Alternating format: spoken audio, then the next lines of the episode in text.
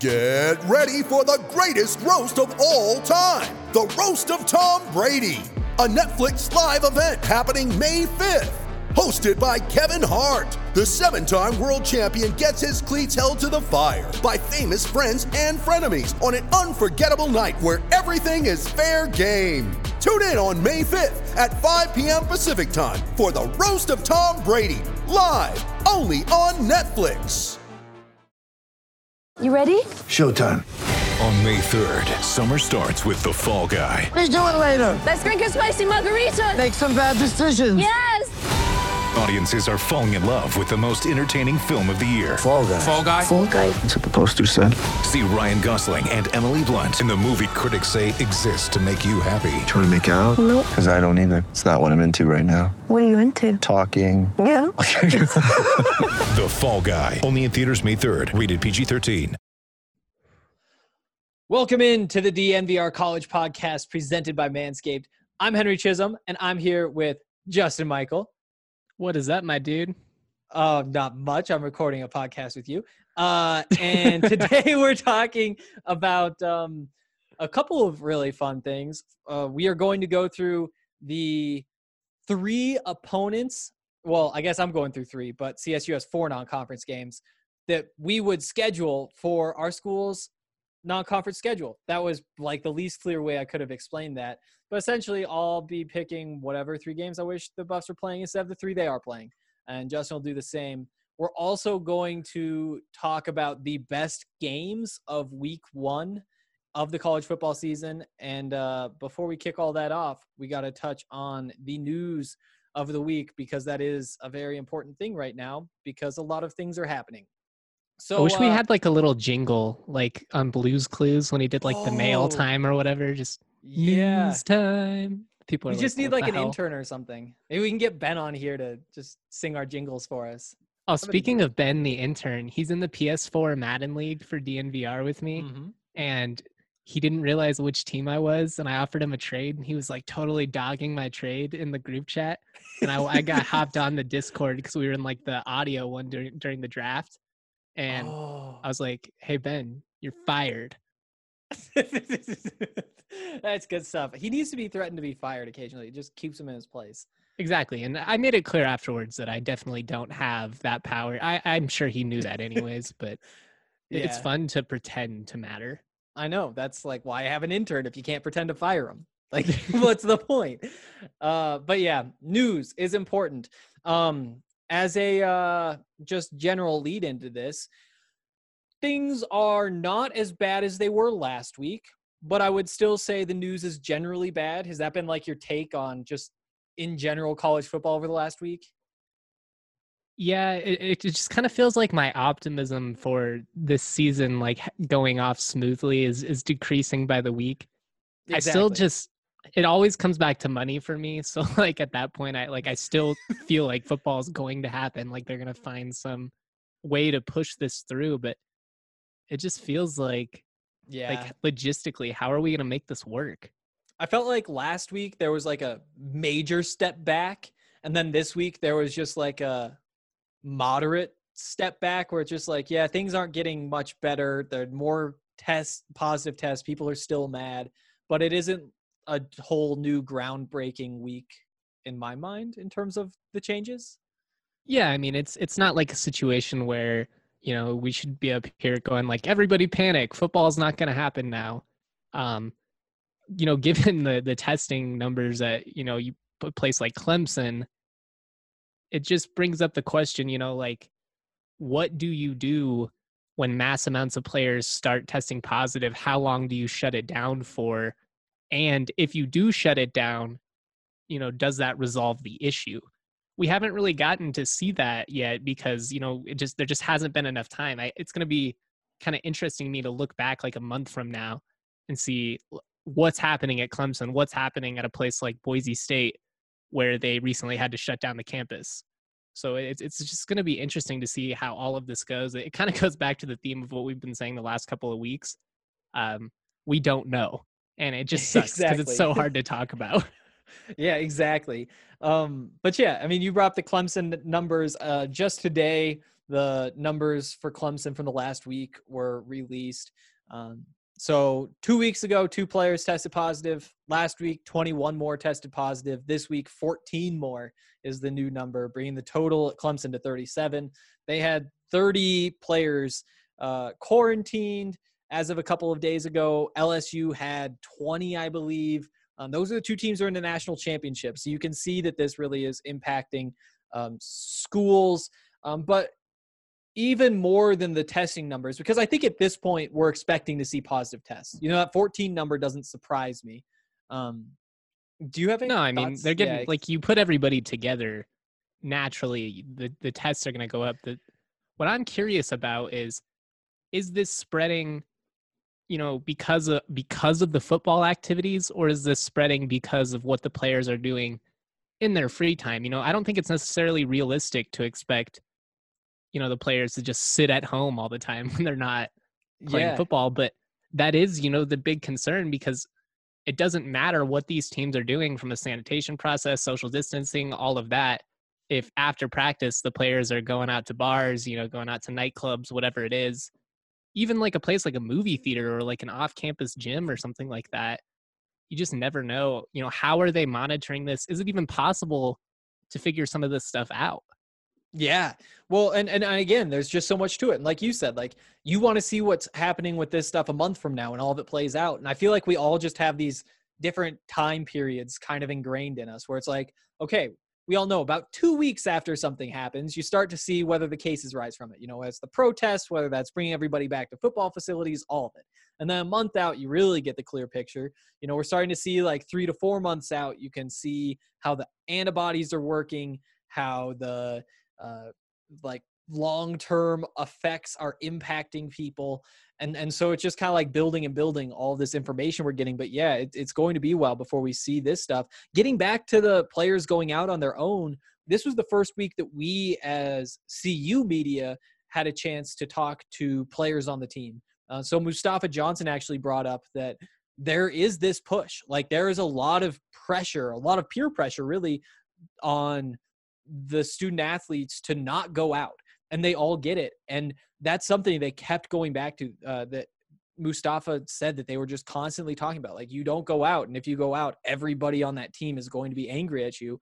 And that's the way it kind of has to be. And you're seeing the effects where i, I believe only two football players still have tested positive which is much better than the numbers across the country even though colorado isn't uh, in a bad place in terms of coronavirus right now compared to a bunch of other states Boulder in particular is within Colorado.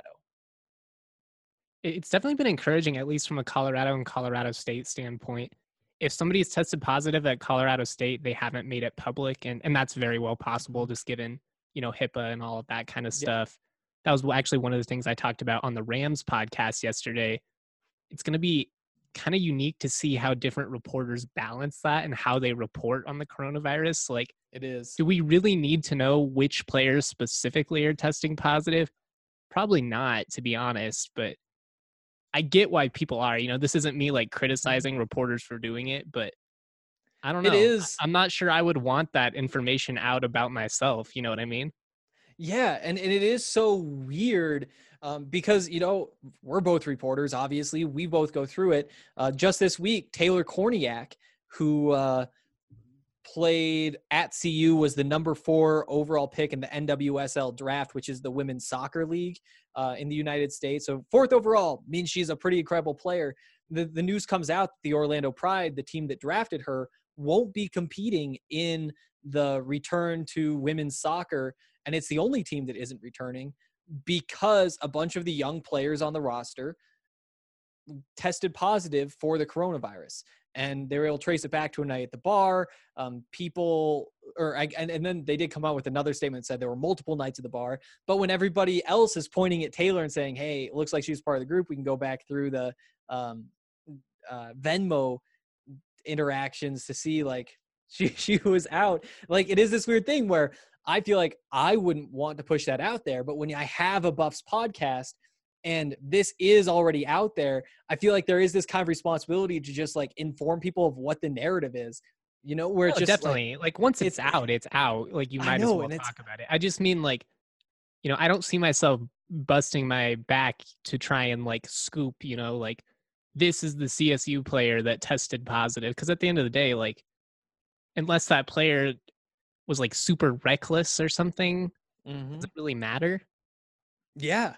Well, and and there definitely is a stigma around it too, especially when these are public figures. You know, I I know that I how do I not give away any information? I know that somebody who I come into contact with regularly um, f- through some sort of let's just say that somebody who I, I see regularly has come into contact with somebody who it has been put out there because people are reporting on the names of athletes who have tested positive. It has been put out there that he has also been in contact with that person. And so for me, it's like, oh, I didn't I- really consider it from a public health perspective. I guess there is that side of the story. Like, do people have the right to know just given, you know, like I would want to know who I've been in contact with, I guess. I don't know. It's a weird, what a It- it weird a- time to be alive. but then there's also like this responsibility on those people like we know that there's contact tracing and we know that if if this person tested positive then you you can like look back and figure out who they've come into contact with and the people who know whether those people should be taking themselves out of society have had those conversations with them and so there is this kind of trust where it's like i can still go to you for the situations where i need to go to you because I know this process has happened, and so you must be fine. But there is that stigma, and uh, it's it really is a complicated thing. I do have to say this though. Leaving your uh, Venmo transactions public, that's a rookie move. Rookie move. That is fair. That is fair. That's that's not a controversial take at all. Um, I think mine are public as well. We're gonna work on that. But yeah, so there's that going on too. Um, just to hit on what the news actually is instead of just our general feelings about it. Um, you know, the the the big news uh, is probably Morehouse College, uh, historically black college, plays Division two football. Uh, it announced today that it would not be playing any sort of sports, I believe, in 2020, including football. Um, so that is the first program s- or scholarship program that is cut football for this season. That's something to pay attention to, as we talked before, because if, say, Fresno State uh, doesn't play, the Buffs have Fresno State on the schedule. They're going to have to fill that in. And I think we're going to start to see some of these lower level schools, these D2 schools, start to say, we can't do it that trickles up to the FCS, and then maybe you see some FBS schools. Um, do you have anything you want to say there before we move on? I'd say the odds of FBS not playing are, are not quite as high. I mean, you will see some schools cut some non-revenue generating sports, Yeah. especially if they're in a position to do so from a from a Title IX perspective. Mm-hmm. You know, when you look at a school like CSU, they lit- they literally can't cut any programs right now, or it's going to cause issues with Title IX. But you know, like a school like Northern Colorado or Mesa down in Junction, you Yep. know, a Division two program, they're a scholarship program but they don't make a ton of money off of athletics. At some point, they just might decide, you know, we're we're spending too much. The uh, where it's really really going to be tough is for programs that have like recently invested in their athletic program. You know, what if you spent all this money on your gym? I'm I'm drawing a blank on. I believe it was Gillette College, which is a junior college up in Wyoming. Uh, they recently announced that they're getting rid of all of athletics they just renovated their entire basketball arena like two years ago. It's at like actually a really dope setup. Now you're just gonna throw it out the window. That's that's a tough break. It is. It is, and that's. uh I mean, I, I I think that we're just kind of starting this process, and the things that would sound very surprising right now when we get to August may not sound so surprising as we continue down this road where it is like, oh, we're starting to get a little pessimistic. We're starting to hear again that maybe the beginning of the season will be delayed, which is something that I, hadn't heard from anybody for at least a few weeks before this last two week period where we're starting to see that movement. And and again, it's just we don't know, and it's just going to take some time to see. Uh, one thing that we brought up last week, though, on the college podcast was uh, the Chuba Hubbard situation and the power dynamic between coaches and players, and how players may be maybe more empowered to speak out against this against coaches who are racist or maybe I mean, not yeah, racist, but have not even just that specifically. I mean, that's obviously a great example of it, Yeah. but really just eh, the the the power to speak out about anything in general. You know, I think for years and years, so many so many athletes were just terrified of of speaking on anything. You know, whether it was racism or just something going on. You know, police brutality, whatever it may be, just to issues in our society because they didn't want to draw negative backlash. They didn't, want any criticism. The schools were too scared to take a stand because they were worried about, you know, alienating their audience and all of that. And we're kind of seeing a position now where the players are realizing like, I mean, we we have all the cards here. If we just say we're not going to play unless you do this, we can kind of force the school's hands. We saw it with Oklahoma State last week, and now we're seeing it in Mississippi with Kylan Hill and him declaring that he's not going to play for Mississippi State unless Mississippi changes the state flag, which obviously has the uh, the Confederate symbol in it. Yep.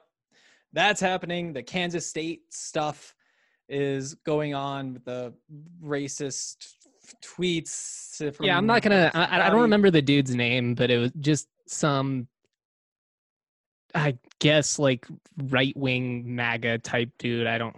I don't know. I don't really follow him, so I don't. I don't care to be honest. But he said something really terrible about George Floyd. It's it's not even worth repeating. And Kansas State players basically came out and they were like, "We're not going to play for Kansas State if this dude is allowed to, you know, go to Kansas State and represent our university."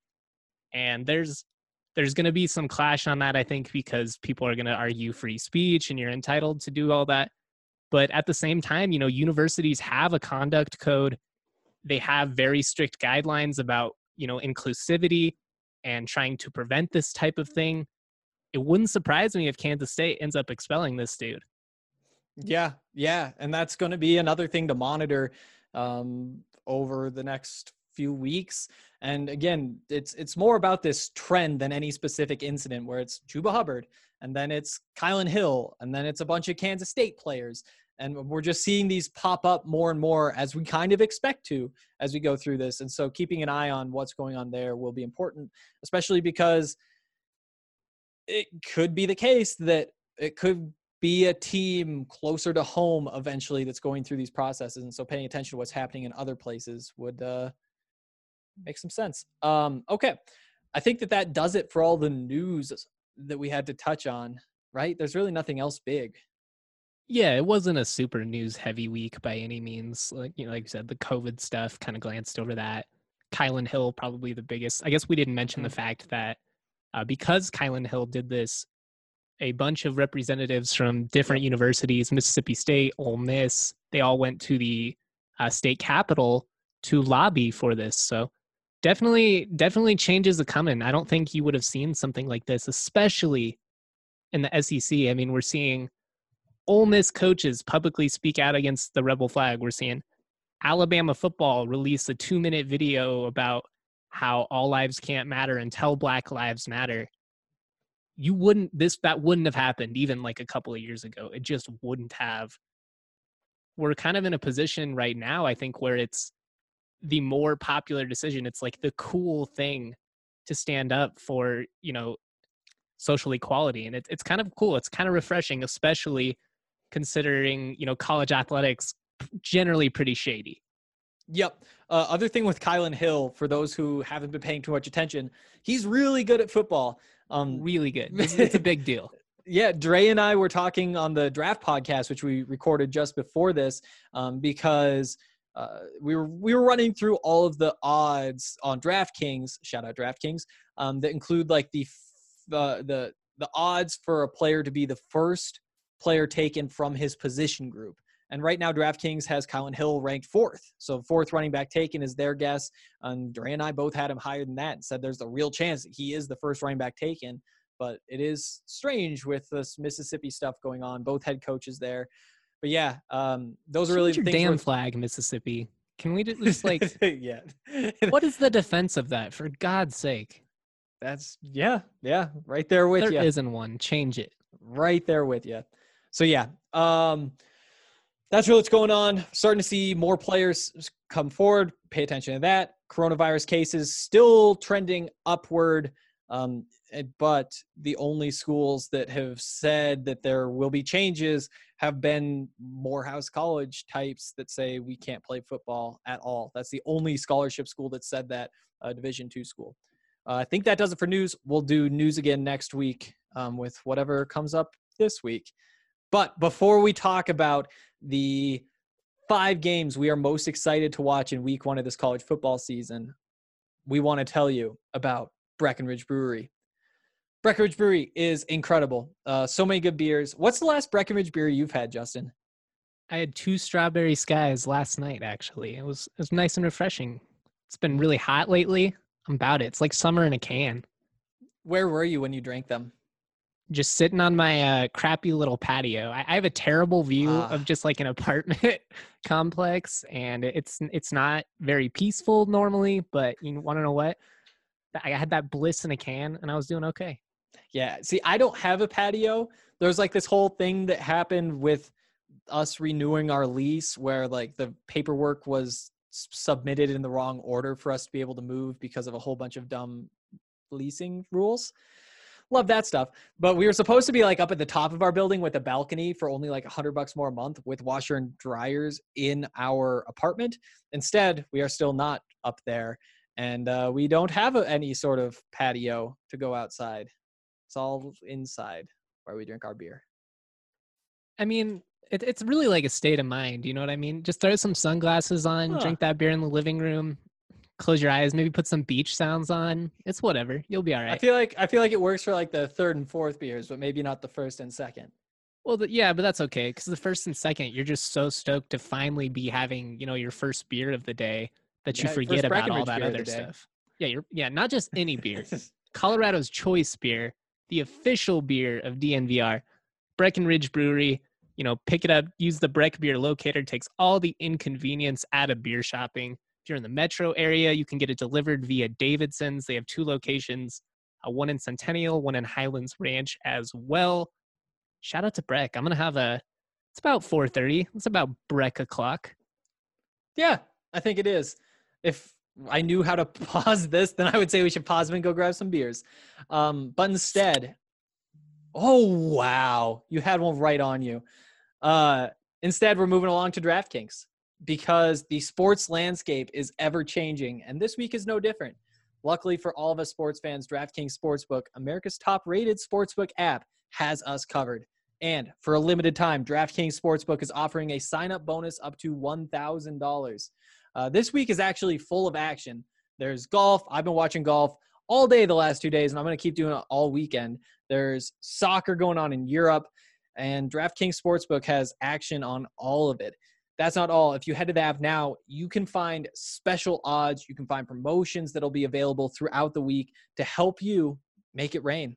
They're based right here in the U.S. They aren't offshore. Shore. Uh, you know your funds are safe. You know they're secure. You can deposit and you can withdraw whenever you want. And again, to top it off, they're offering their best sign up offer to date right now. You don't want to miss it.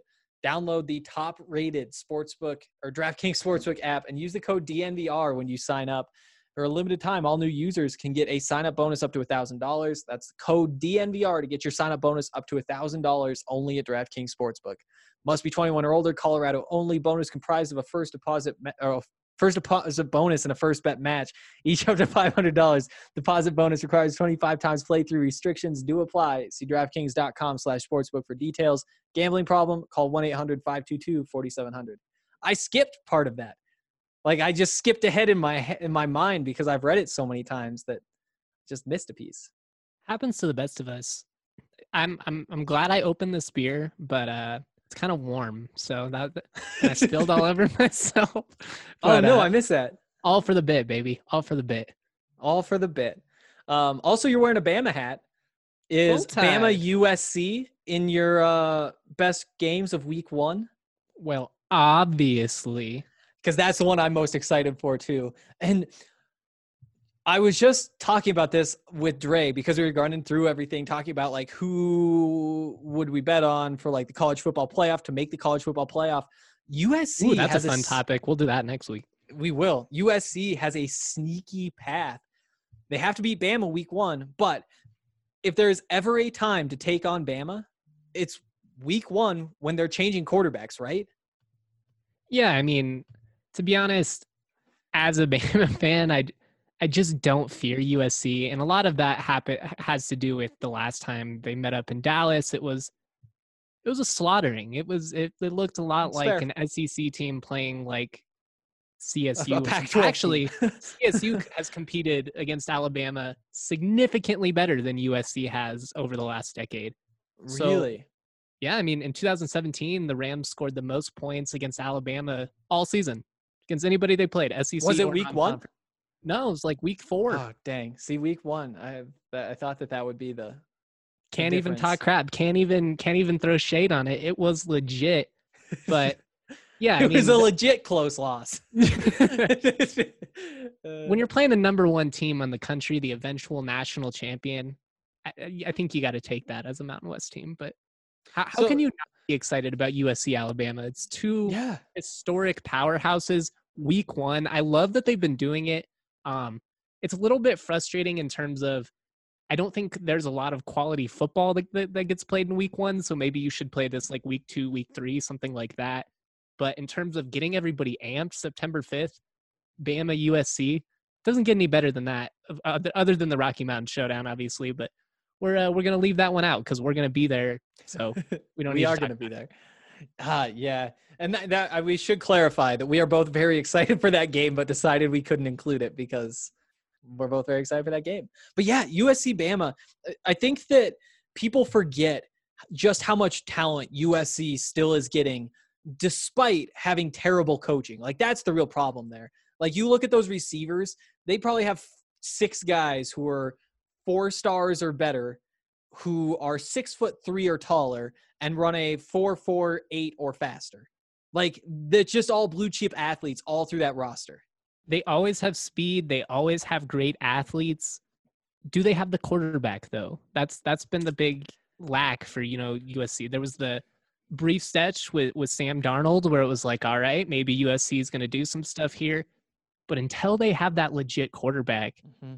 I just don't know if you're going to be able to compete with a with an elite team like bama that said bama's going to have a new quarterback too got to replace you know a lot of starters maybe usc can squeak one by him Exactly. And see, that's why I'm so hyped on USC is because I I am bought in on Kedon Slovis. And I know that like I have a responsibility to Buffs fans to not like drive a hype train for anything related to USC. But the truth is, as a true freshman, he looked really good last year. He definitely that's- flashed. That's why JT Daniels decided to transfer. And like JT Daniels, still a guy who you look at and say a, a decent year gets him into the NFL draft. And he Would said Buffs fans really be upset if you hyped up a USC? Is that like a is that a Pac-12 not- team that Buffs don't like at this point? I mean, I know they haven't I- beaten them, so there's that reason to not like them. But other than that, has it been like, is there some animosity there?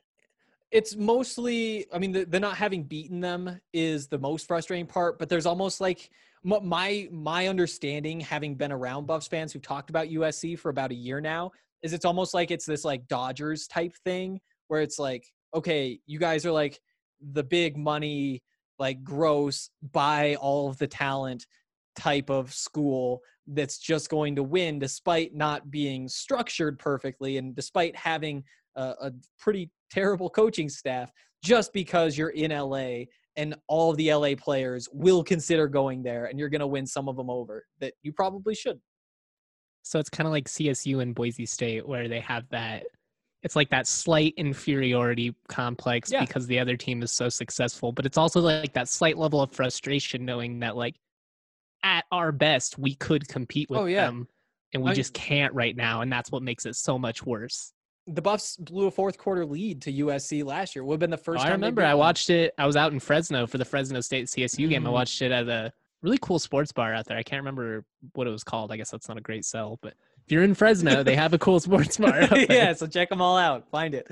But yeah, I mean, I, I think that that's what it is, and I think it's it's more of that. That's just one of those clouds that's been hanging over the Buffs' head, really for this last decade and a half, where they've been.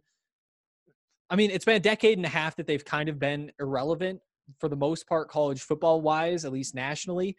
And the last decade of that has been with them losing consistently to USC every year. and so that's just one of those clouds that's a part of this era that people are just waiting to push aside.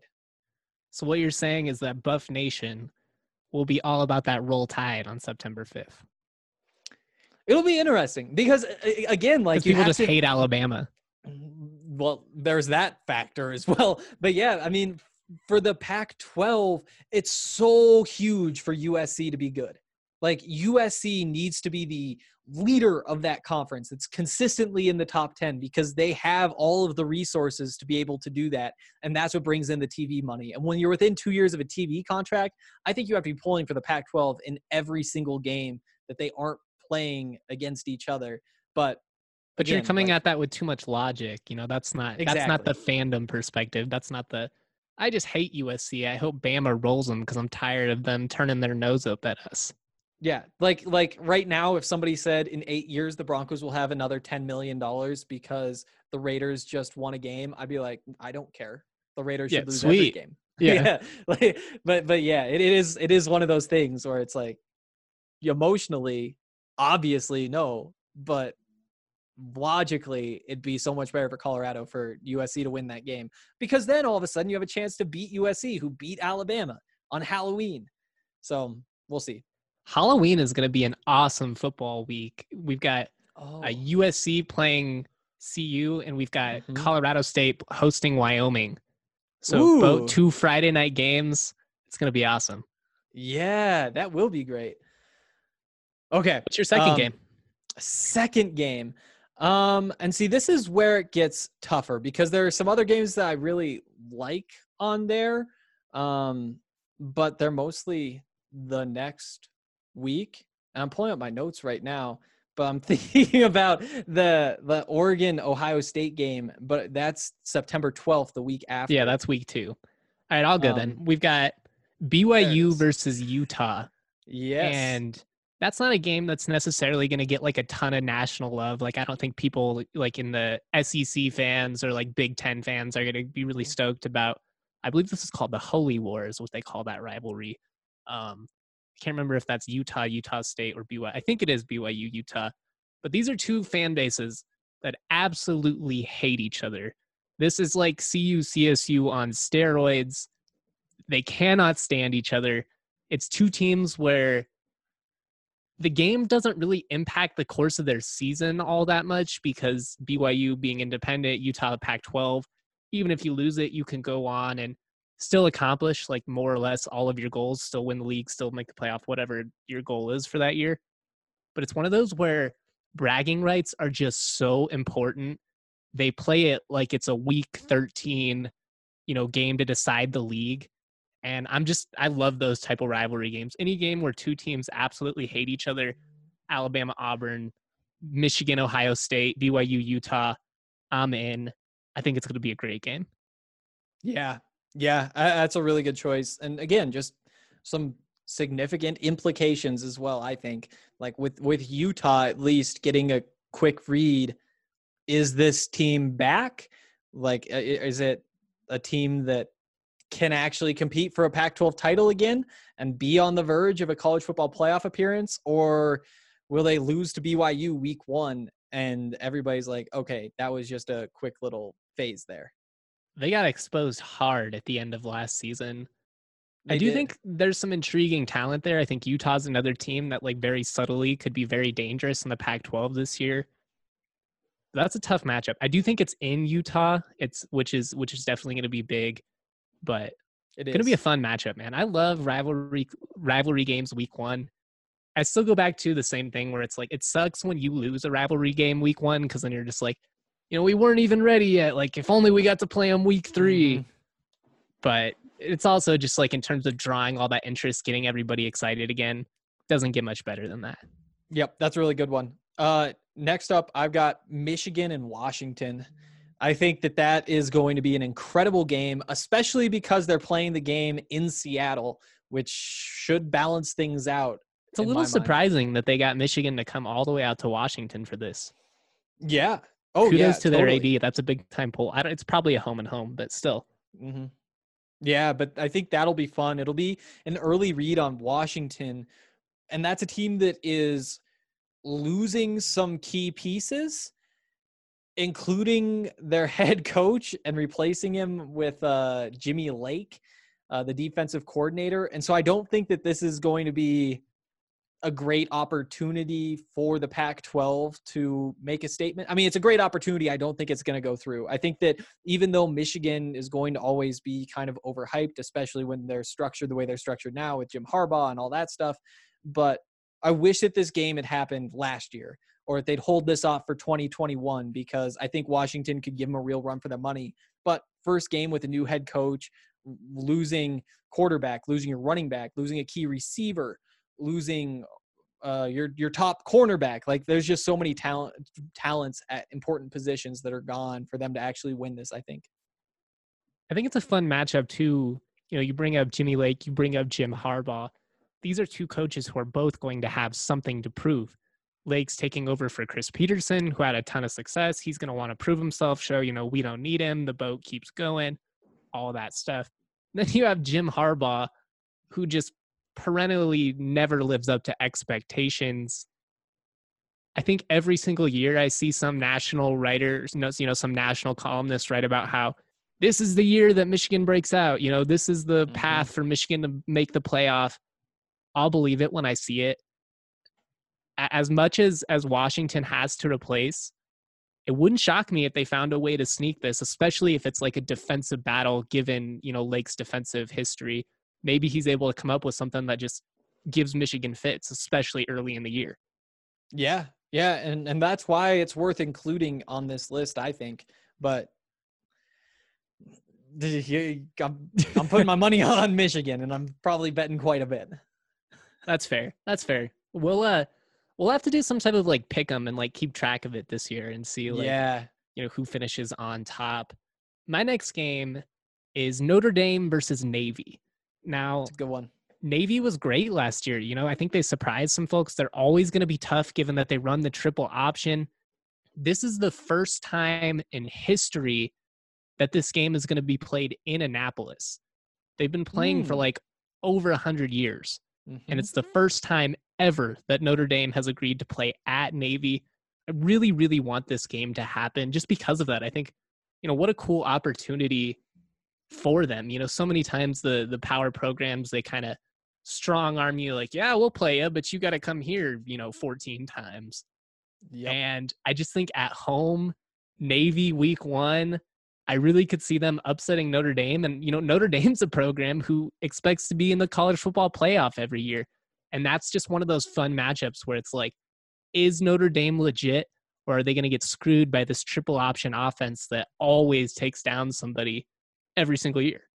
Yeah. Well, and then with Navy losing their quarterback, it's going to be the first game for whoever they replace him with, which typically is really scary. But running the option, it's almost like an advantage.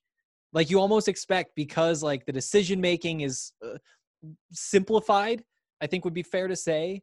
You can get that spark of playing a guy for the first time while not having the downsides of like lacking the chemistry or the guy not knowing what he's doing. And I think that that's a reason they could catch him off guard. That's a good point. I think another thing to consider will be uh, the offensive coordinator. When you ever, whenever you have a quarterback running the option, it's all about rhythm. You know, it's reading your defense. It's trying to figure out that balance of we're going to attack the perimeter here. Now we're going to mix it up with some like fullback dives. Air Force Mhm. is so frustrating because they'll run like four counters at you and then they'll do a reverse set off of that and then they hit you with a fullback dive for eight yards and you think well they wouldn't do it again and then they run the exact same play against you for 12 yards it's very similar with navy can you get that young inexperienced quarterback in a rhythm feeling good early it's not quite the same as throwing the ball downfield but i just think it's going to be so important especially get going against a bigger team like notre dame I agree. Uh, my next game is North Dakota State at Oregon. This one is going to be fun. Uh, Oregon, another team that's replacing its quarterback. North Dakota State with Trey Lance, who I think is the, going to be the most exciting quarterback to watch this season in terms of draft positioning because, you know, right now he's projected to be a first round pick, but I- you go win at oregon you're going to shoot yourself up to like a top 10 pick Oh yeah, exactly. But the thing is like that team doesn't need him to do all that much. You know, typically, I mean, when they're playing FCS teams, not when they're playing Oregon. But last year, I mean, in 14 games, he threw 30 passes once. He threw 20 passes, I think only four other times. And a lot of the stat lines were like 10 of 13. He also threw only like 28 touchdowns, which is two per game, but ran for 14 more, which is another per game. The crazy thing is, though, he didn't throw an interception all season. And so, like, That's impressive. Yeah, 28 we've is not nothing to scoff at either in a college game. no, but for an FCS quarterback who's projected to be a first round draft Okay, pick, yeah, I get you. it's not Carson he's Wentz not putting. Yeah, he's not putting up like 50 touchdowns or something. I get you. Yeah, and see, this is like the big question coming into the season is like, is he actually this good? And going into Oregon, there's going to be a lot of lot of the game is put on his plate. He needs to go win it for him, and I mean, I think he can, especially going up against an Oregon team that's starting a new quarterback for the first time. Uh, I, again, I that Oregon offense, like again talking to Dre earlier, Oregon runs a more SEC style system than most SEC teams at this point. Like the way they've just doubled down on defense, they're all ground and pound on offense. I think that you can get away with having a less than stellar quarterback and and still make it to a Pac-12 championship, still maybe even make it to a college football playoff, even if it isn't a Justin Herbert type type of talent.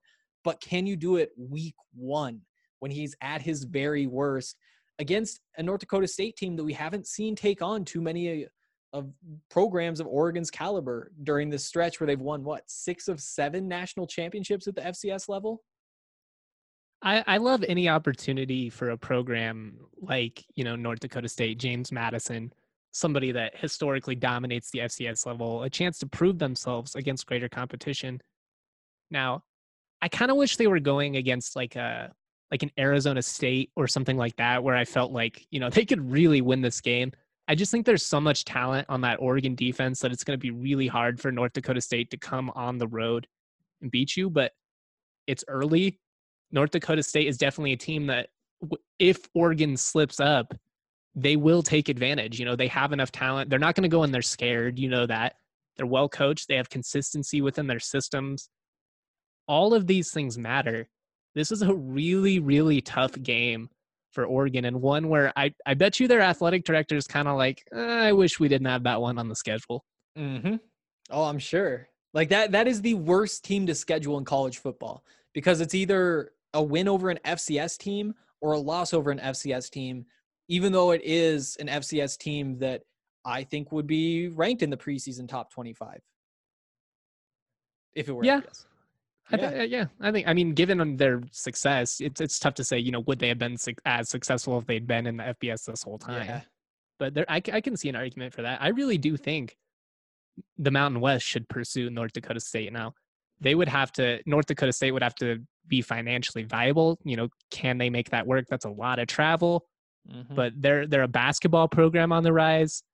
Obviously, you know they do fine in football. Yeah. It would Oh, be a lot of fun. I, I that's a great game. I had that in my honorable mention. I kind of regret not putting that one on the list now. Another fun one to keep your eye on. Another one that's really not going to get a, not, a lot of national love. Uh, Washington State, led by Nick Rolovich, is going to host Utah State. Now, Utah State, not the most exciting opponent in the world, but it'll be second year under Gary Anderson. And you have Rolovich, who really understands Utah State well because he's been in the Mountain West for the last like eight years. How does Rolovich start his career? Does he start it off on the right track, or you know, if they lose, are people starting to come for his neck already? Yeah, and I I totally agree that that's going to be a fun one to watch, and like like another one, obviously with Rolovich, that I am very curious in as a Pac-12 fan. And the more we talk about all these games for the Pac-12, it's like, oh, what if USC actually does beat Bama? What if Washington actually does beat Michigan? And they just keep running through all of them. And there's a real chance that this first week of football is just devastating for the Pac-12.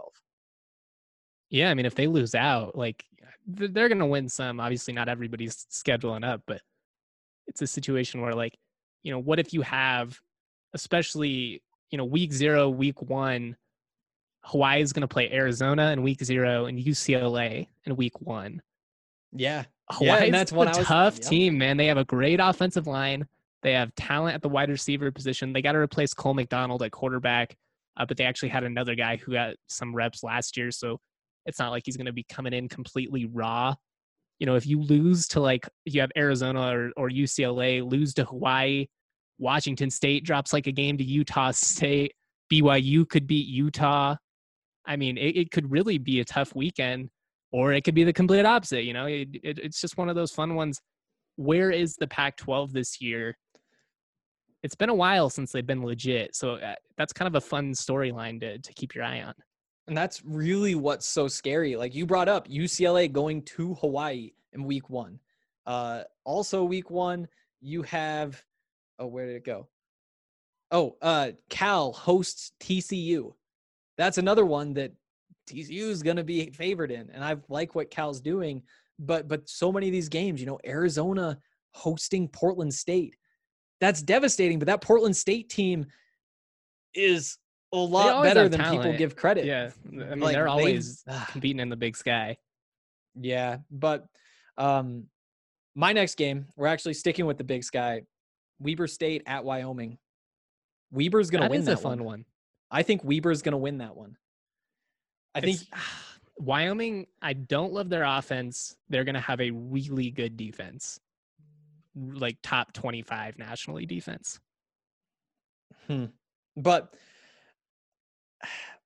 I, I don't know. It'll it'll be really interesting for sure. Because I mean, Weber's won the Big Sky or had a share of the Big Sky title each of the last three years. They were FCS semifinalists last year.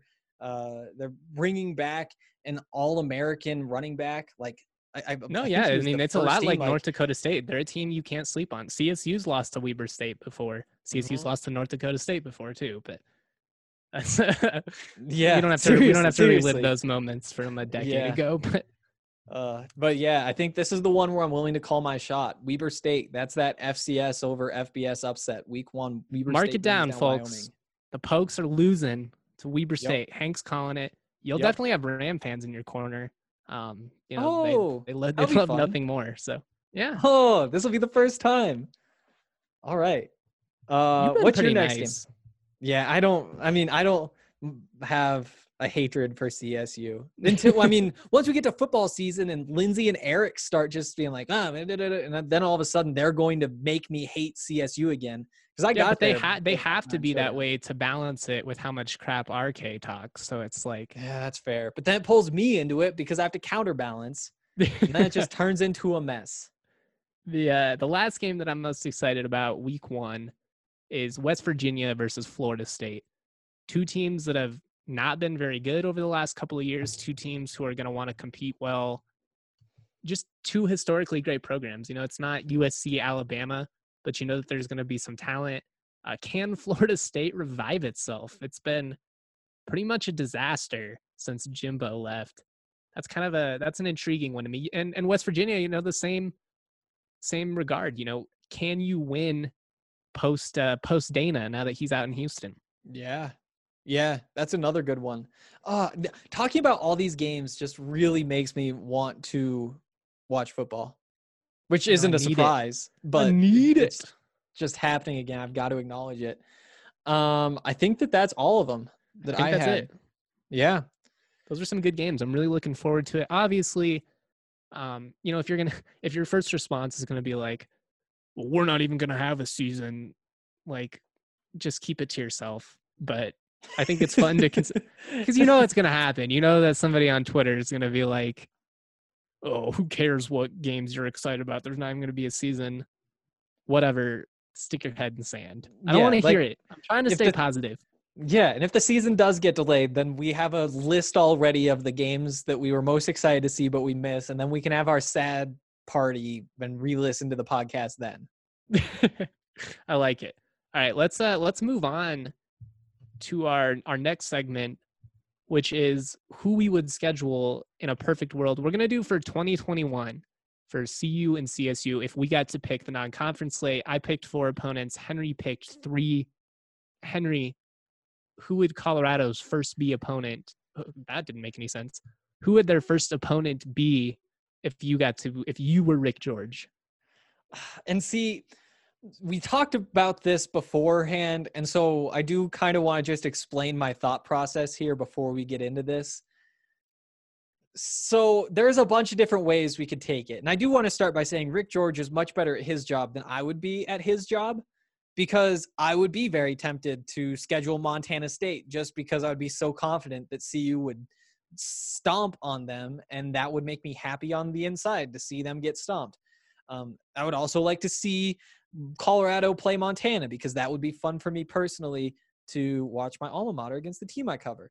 I've decided to try to take my own feelings out of this and decide what would be best for the Buffs. And when I look at this Buffs roster, that 2021 team has a chance to be fun. You know, you've got Brendon Lewis in his second year, you've got Ashaad Clayton in his second year, you've got all the talent at receiver. Um, you have, if you bring Will Sherman back for his senior year, that offensive line could be incredible. There's a bunch of guys all over the roster that I'm really excited to see. And so I'd want to schedule the big guys. I, I think that that's what would be best as Colorado tries uh, again to climb back into national relevance, to, to be a team that people see in the top 25 and eventually consistently see in the top 25 you got to start out by getting some marquee wins and uh, we're going to start with ohio state because that's cla- that's a classic team Bold. I, I know but but i just want to see what they can do i want to give them a chance i want to see what colorado looks like against a good football team and if they can keep it close that's great because a lot of people are going to be tuning in because Ohio State's playing, and what Colorado needs is eyes on the program uh, to to boost recruiting, to boost the fandom. And could you imagine the hype going into that season? I mean, we remember last year with Nebraska. Obviously, that's different for so many different reasons. But if everybody knows week one, we've got Ohio State, the fans are going to be fired up all offseason. Everybody has that circled. And I, I just think that it'd be very good for the culture and uh, maybe a little bit risky because they could just get stomped because Ohio State, you look at the recruits, they have more talent. According to the stars, they have the coaches that have done it before. They've done all of that stuff, but still I want it to happen. So you're going on the road to Ohio State, I would assume then cuz I... um ideally at home if we can make that happen, I would say like at CU, at Folsom is what you want because you want to give yourself a chance to win it. You want the fans to come in. You want the, you want Folsom to be popping. You want national TV broadcasts in there. Everybody like, oh wow, this is so cool. Ohio State here. Um, since this is a dream world, that's how we're starting the season at home against Ohio State. It's definitely a fun one, and I always agree with the premise that you shouldn't be scared from scheduling. If you're if you're going to advance as a program, you have to play good teams. The Mhm. counter is obviously if you get slaughtered and lose like 70 to 10, all of that excitement then goes right out the window. It does. It very much does. And that's a risk I'm willing to take. And again, I just really like where the Buffs will be. And honestly, I guess 20 no, I, I mean that that could be good. Depends on how quickly Brendon Lewis develops, whether 2021's the year, 2022's the year. But they have that secondary all together. They have that offensive line again. If Will Sherman comes back for his senior year, which I'm not too sure he will, with the running backs, not because I know something I want to throw out there. That's not like a scoop or anything. I just think he's that good.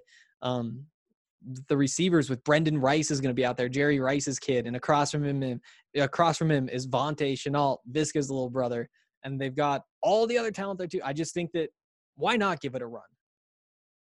I like it. All right, so you're starting big. You're going week one, Colorado host Ohio State. Who you got week two? Week two is tougher because I'm not doubling down on that same strategy, You got to give Um, yourself at least one win in non-conference schedule. which was exactly my thought process when I picked Nebraska. You got you got to schedule Nebraska. one, If- pal. If, if you can schedule Nebraska, like that should be on the schedule. Until that's a conference game, like any time you have the chance to make them one of your non-conference games, just do it. Just make it happen. And I get that like they've already scheduled so far out, and you can't just make 2021 happen. But if I could, I would. You have to include Nebraska in any non-conference schedule. Plus, I think they'd win that game. You got to go on the road at least once in your non-conference play. So are you are you traveling to Lincoln? Because you don't get both those games at home. You got to do at That's least fair. one on the road. That's fair. Um, I mean, it's Nebraska's turn to host. We'll we'll bring him back for 2022. As much as I hate taking that game away from Boulder, because I've I feel like in saying this, I am literally ripping that game from the hands of Buffs fans who think they're going to be able to watch it in Boulder, um, and I don't feel good about that. But it is their turn. Ohio State. I don't want to go there on the road. You got to go Nebraska on the road then. Had a pair of Big Ten teams to start going big. Yeah. Yeah, one last slot to spill or with, to spill to fill with the the Pac-12 having a nine game conference slate. Yep. Who you going And with? This again just gets so tough because as much as I want to keep scheduling the big dogs, you know, you think like, okay, who would you really want to see? I want to see Bama play football. And so I want them to come to Colorado. But that is not going to be my choice because I'm not going to say mm. we're, we're playing every single good team. You have to temper things. We're going to save Bama for 2022. And in 2021, we're going to bring Wyoming down from Wyoming and play them in Folsom. And the Buffs are going to beat them up. Hey, you, you, I mean, you got to get a win in there. You got to get a win in there. Dude, CSU fans would rally with Wyoming fans in unprecedented territory You think so? to root against the Buffs in that game. Yeah, because it's it's, Interesting. it's exactly like when you know you take CSU off the slate and then you schedule Air Force. It's like, Oh. what? You, come on, man! Like, uh, I mean, from this side of it, the the variety kind of plays into that CSU discussion, and I think that that's more for me personally than for Buff fans in general because there is that rivalry aspect there, and like Rocky Mountain Showdown's really cool, and I really enjoyed it, but at the same time, you only have three games that rotate between teams that you don't play maybe not every year because you only play like nine of the other 11 pac 12 teams every year. But you only play three new teams essentially every year and for one of those to be taken away with colorado state just gets frustrating like to make it once every four years and then be able to rotate it's not in frequent enough. It's not Wyoming, frequent enough. rotate in an air force You want to play every other more year, I could accept teams. that. But the whole notion that CU is so impressive that they're so scheduling that they can't play them like once but every five years. That's I won't accept it until CU is winning. You get- y'all start winning, y'all start, you know, nationally top twenty five. You actually have a, a leg to stand on. Sure. But when you're projected to go three and nine in the Pac-12 and, and nobody in the world takes you seriously, and then you go out and you schedule Air Force and Wyoming and all this, I'm not going to hear it. I'm not going to accept it. but But I, but I think it would be a fun game for all that crap I gave you. I do think it would be intriguing. You would get some Wyoming fans that would come down to Boulder. You kind of have the the you know Wyoming rugged versus like the Boulder hippies or whatever. You know, there's Mhm. some fun that you could do there. I get it. It, it, it would be an intriguing option. I, I like local. I like that you're Exactly. scheduling someone, you know, along the front range. But I had to give you some crap there because if I didn't, that's fair That's CSU fair. fans are going to come from the neck. but for me like i i just don't think that csu is just entitled to be the local team that the buffs play like That's you have fair. an air force here you have a wyoming here like we're not you there's variety in the local teams you pick too like i wouldn't mind scheduling northern colorado occasionally just because it's it just kind of feels like your responsibility to the college football community to say like whether colorado is the best team in the region or not they're the Pac 12 team. They get the easy path to recognition. They get people who tune in because of the way the broadcast rights are all flipped around. And you have to have Colorado State, like that is the big rivalry, but you have a responsibility to Northern Colorado, to Air Force, to Wyoming to say, hey, we have a- slightly bigger platform, if that's all you want to call it. So let's pull you in and see what happens. I think it's definitely a fair counter that CSU isn't entitled to being that local school. But like it or not, CSU is definitely the second largest fan base in terms of like, so if you're talking about what is actually best for college football in the state of Colorado, it's getting as many people interested as possible. And when you have a game with the two largest fan bases in the state, to me, it's a no brainer. You look at Utah versus BYU, they're playing every year. There, there were some breaks, I think, actually, where they didn't play every year, but more or less, you know, in a decade, they're probably playing at least eight times. For me, if it's CSU CU, I get that there's not a lot for CU to gain from winning this game. If you win, you beat the Mountain West team you're supposed to. If you lose, it's like, oh God, we lost to a Mountain West team. So I get that it kind of sucks. Maybe you play like, I don't know, six times in a decade, seven times. I could live with something like that. Something like you play four games in Boulder, three in Fort Collins, something like that. I don't know. I just I think it's such an important game, just given that college football isn't big here. It's not massive. It's not the SEC. There's not going to be interest no matter what. Why take away the one game that all the casual fans care about on both sides? Yeah, and, and I think that uh, uh, I mean obviously very good points and we like agree 90% here.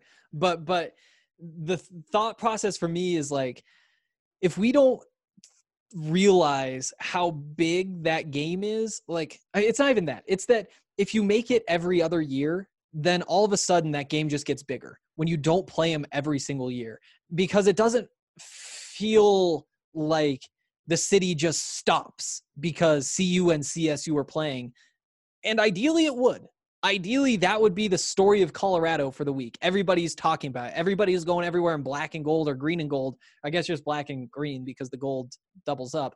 But the, the way the way it would work is like essentially you you make it feel like this bigger thing. Like say, hey, if you guys aren't going to appreciate it, take it away for a couple years, and then when it comes back, everybody will get fired up again. And while it's gone, throw in some of these smaller games and say, here's Air Force, here's all these teams.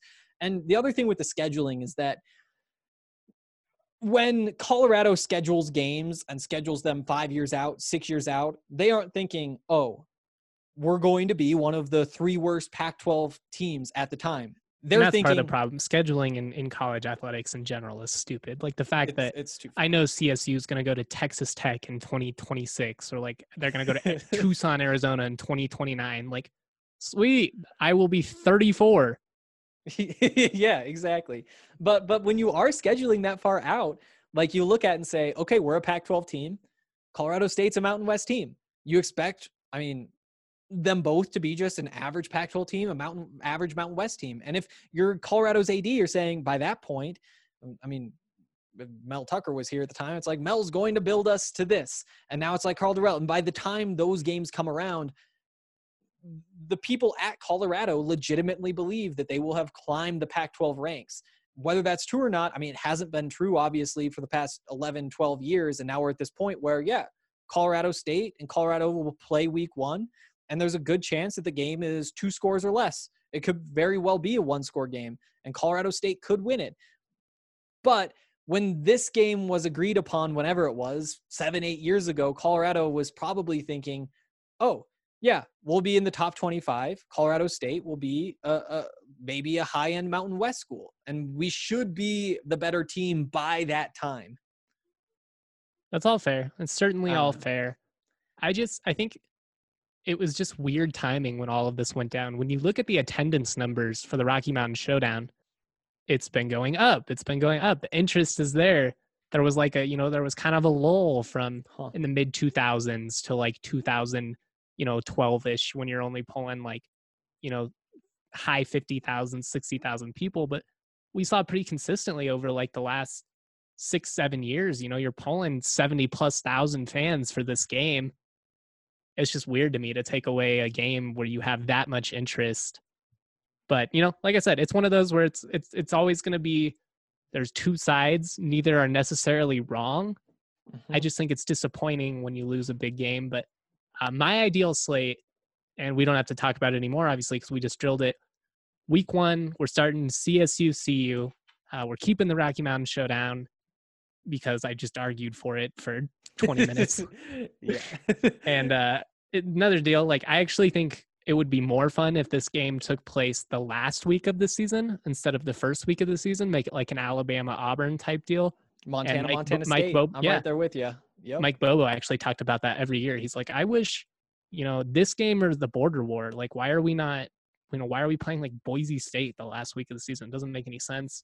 Um, Mhm. so either you start the season or end the season with them. Either way, I don't care as long as the Rocky Mountain Showdown happens. After that, though, I'm gonna get a little bit not bold because I think it's a very winnable game, but I would do CSU travels to BYU. And the reason I do this is BYU used to be in the Mountain West. Colorado State and BYU had just a ton of shootouts in the 90s. early 2000s, two fan bases that didn't actually used to get along all that much. It's not really a, you know, one where they consider it a, a rivalry per se, but CSU fans don't like BYU fans. BYU fans don't like CSU fans. You get a big national audience. The game would probably be on like E ESPN2 on like a Friday night or something like that. Mm-hmm. I think it's a good opportunity. You can travel, you know, people can drive. Big game. Agreed. Yeah. Week three, I would do Kansas State, which not the most exciting program in the world, but uh-huh. I think it's a Big 12 team that you could realistically get to come to Fort Collins. Got a lot of Kansas State fans out in this area. I don't know. I just think like them, Iowa State, something like that. Obviously, it would be great to get like a Texas or a Oklahoma, but it's it's just not realistically if you're a Mountain West program. So I think it would be kind of an opportunity, good opportunity, maybe winnable. K State's usually pretty good though. You know, they're not really like a team that you think of, but they usually hang around the top 25. Huh.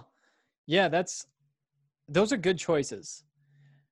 Um I need to jump back to mine real quick because I can feel myself getting slaughtered right now by people who are listening and thinking how in the whatever word you use to fill that in did you not schedule Michigan State and Mel Tucker?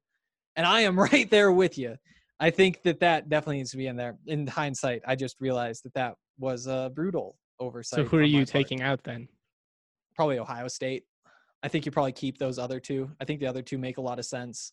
And then Michigan State becomes your top dog that isn't really a top dog and will likely be even less of a top dog. By I'd watch it. I'd Yeah. watch it for sure.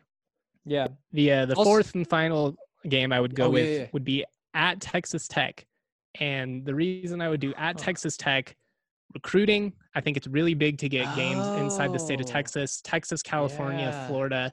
Anytime you can get Yep. games in any of those three states, you got to go for it. And it's the similar line of thinking as the Kansas State.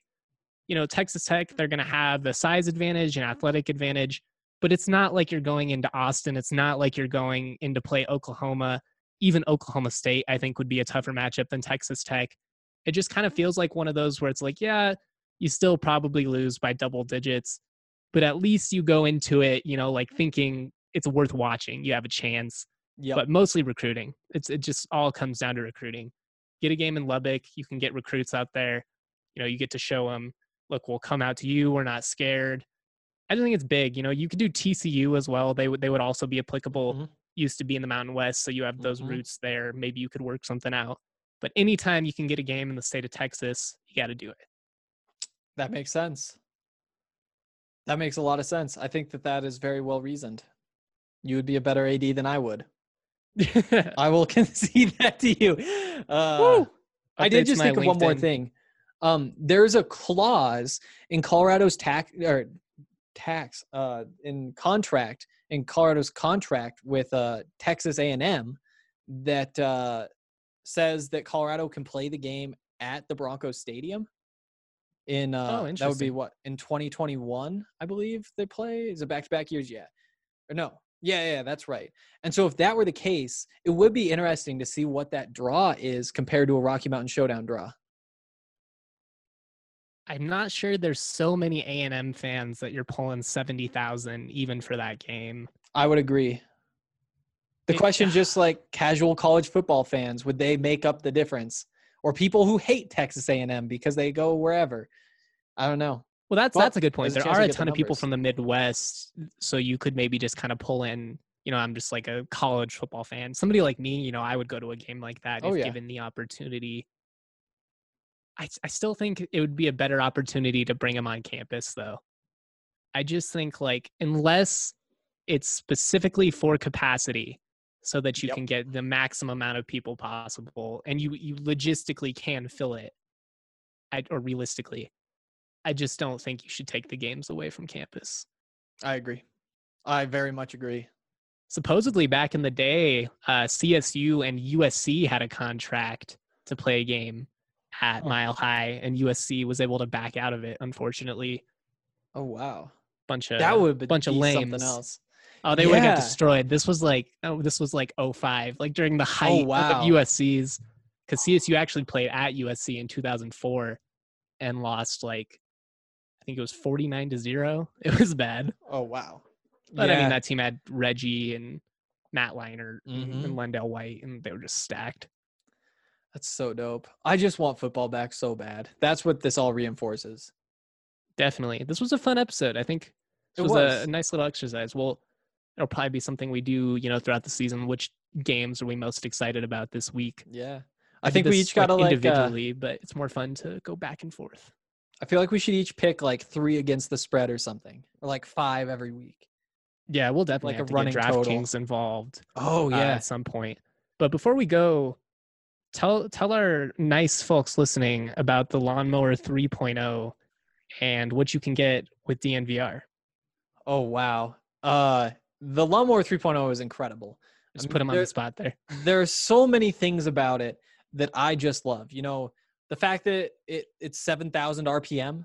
I think that that's very, very good. That sounds This like is a, lot this of is a precise piece of machinery. This was designed specifically to erase the pubic hairs that you no longer want. it has an LED light.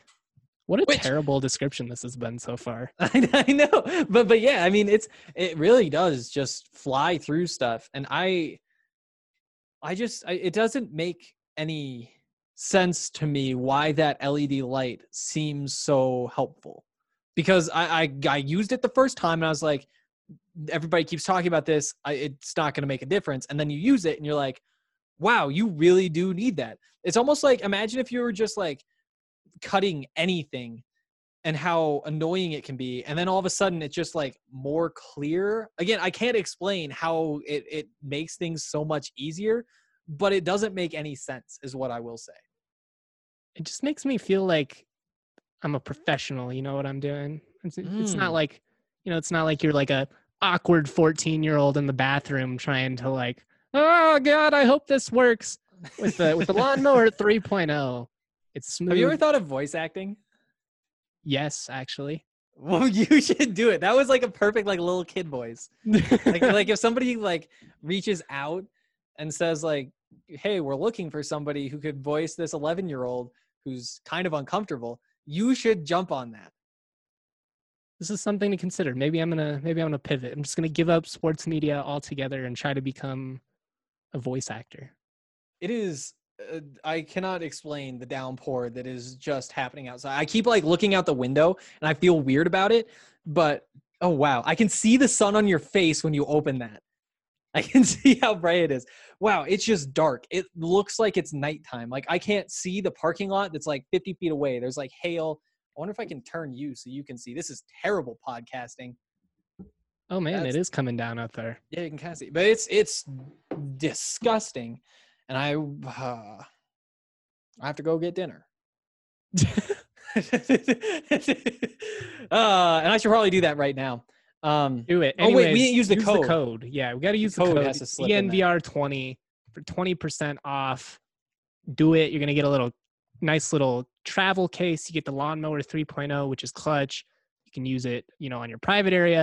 If you got ugly feet like me, maybe you got to trim the hair off your feet. Hey, there's no shame in that. Self love, baby. Uh, they give you ball deodorant. They give you a crop reviver. Just an awesome, awesome company. Shout out to Manscaped. Use that code DNVR20. Do it. Get that perfect package 3.0. Very good. Okay. Uh, I think that does it for today. We will be back next week to talk about whatever happened in the college sports world and hopefully it's good and then we'll talk about some fun stuff like we did today too. All right. Uh anything else you have to say justin? Wash your hands, wear a mask. ah see that was much smarter than anything i would have come up with. Okay uh we'll see you next week